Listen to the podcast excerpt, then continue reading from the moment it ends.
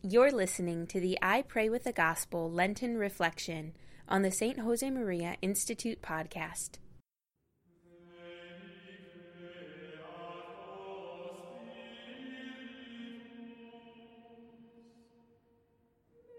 In the name of the Father, and of the Son, and of the Holy Spirit. Amen. My Lord and my God, I firmly believe that you are here, that you see me, that you hear me. I adore you with profound reverence. I ask pardon for my sins and the grace to make this time of prayer fruitful. My Immaculate Mother, Saint Joseph, my Father and Lord, my guardian angel, intercede for me. The fifth Sunday of Lent. A reading from the Gospel of John, chapter 8.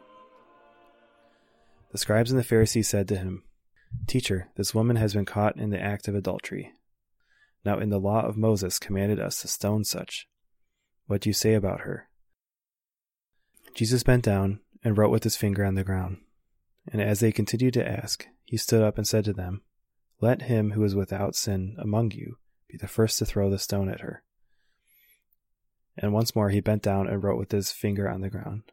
And when they heard it, they went away, one by one, beginning with the eldest. And Jesus was left alone with the woman standing before him. Jesus looked up and said to her, Woman, where are they? Has no one condemned you? She said, No one, Lord. And Jesus said, Neither do I condemn you. Go and do not sin again. The Pharisees were ready to stone that woman because she had sinned.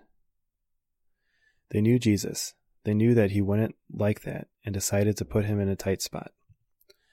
Jesus doesn't want to stone sinners, but to convert them. He has died for them. He loves sinners. Nevertheless, he didn't just say, No, don't kill her.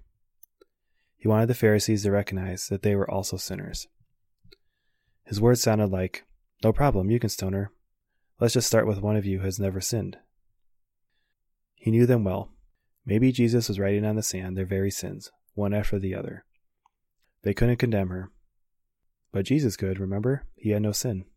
Jesus could say, So they couldn't condemn you, well, I could, but I won't. Mother Angelica was walking by the sea when a huge wave crashed at her feet. A small drop of seawater fell on her hand, and she returned it to the sea. Then she heard Jesus' voice inside her say, Angelica, have you seen that drop of water? Yes, Lord, she answered. Those drops are like your sins, your weaknesses, your feebleness, and your imperfections. And the ocean is like my mercy. If you search for that drop, you will be able to find it. That is what happens with our sins in confession. They just cease to exist. They can't be found anymore. Not even by the accuser, the enemy. Holy Mary, Mother of Mercy, pray for us sinners. I thank you, my God, for the good resolutions, affections, and inspirations that you have communicated to me in this meditation. I ask your help to put them into effect. My Immaculate Mother, St. Joseph, my Father and Lord, my guardian angel, intercede for me. In the name of the Father, and of the Son, and of the Holy Spirit. Amen. For the full text of today's reflection and other spiritual resources, visit the St. Josemaria Institute at stjosemaria.org.